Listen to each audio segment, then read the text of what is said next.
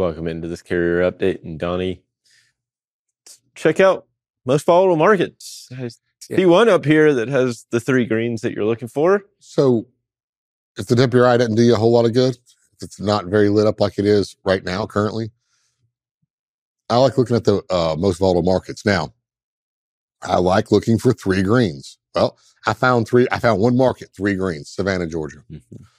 So I want to find out what's driving this. So I click on outbound rejection volatility. I just click here and it pulls up. Well, it doesn't pull up this chart. It pulls up just the blue line.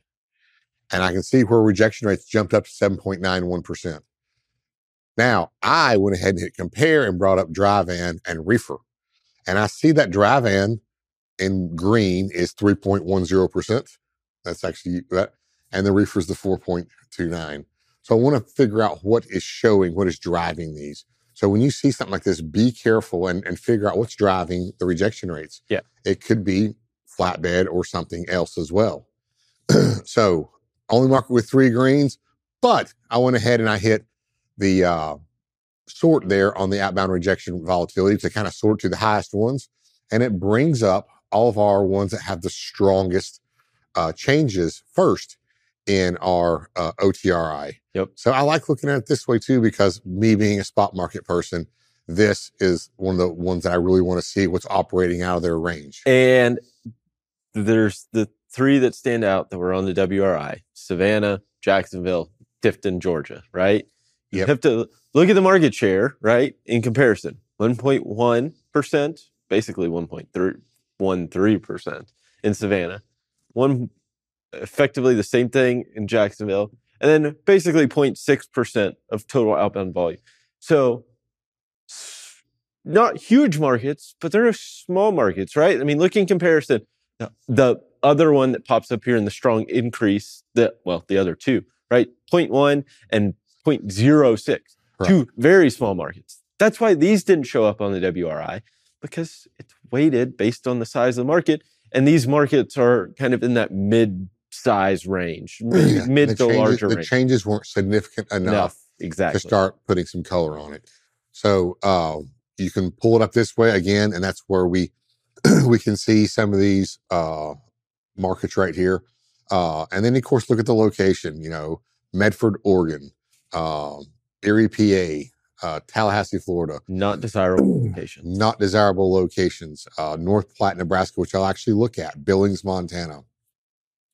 So these are good ways to kind of narrow it down and see. And then you can go a little bit further and investigate. Let's go to the next chart here. Uh, we're looking at an OTRIW, which is the weekly change in OTRI versus our OTVI. And so we're looking at some of the markets and um, the volumes behind it. So we can see some of these down here in Florida. They're they've changed. They've pulled up some, and they've got some volumes behind it. But we keep going to these buts. Again, non-desirable markets, and these are basically backhaul markets. So don't expect the rates to start changing very quickly, especially in the dry van market. It's going to be uh, real tough.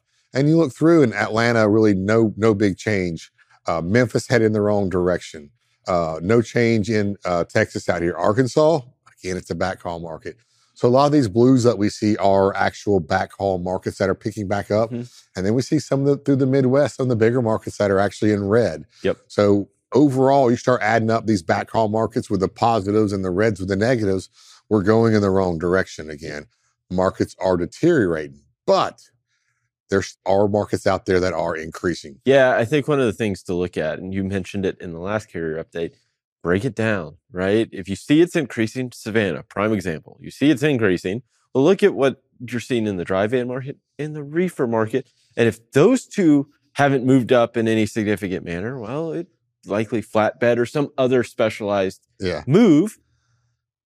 And if you're driving a dry van and you see that upward movement and you try to raise your prices, you may be left hurting. Or sitting for a while. Yeah. Keep an eye on uh, Laredo and El Paso. Yep. Those import markets are always important. Absolutely. Well, Donny, thank you so much for this update. We'll be sure to check in with you one more time before the end of the show.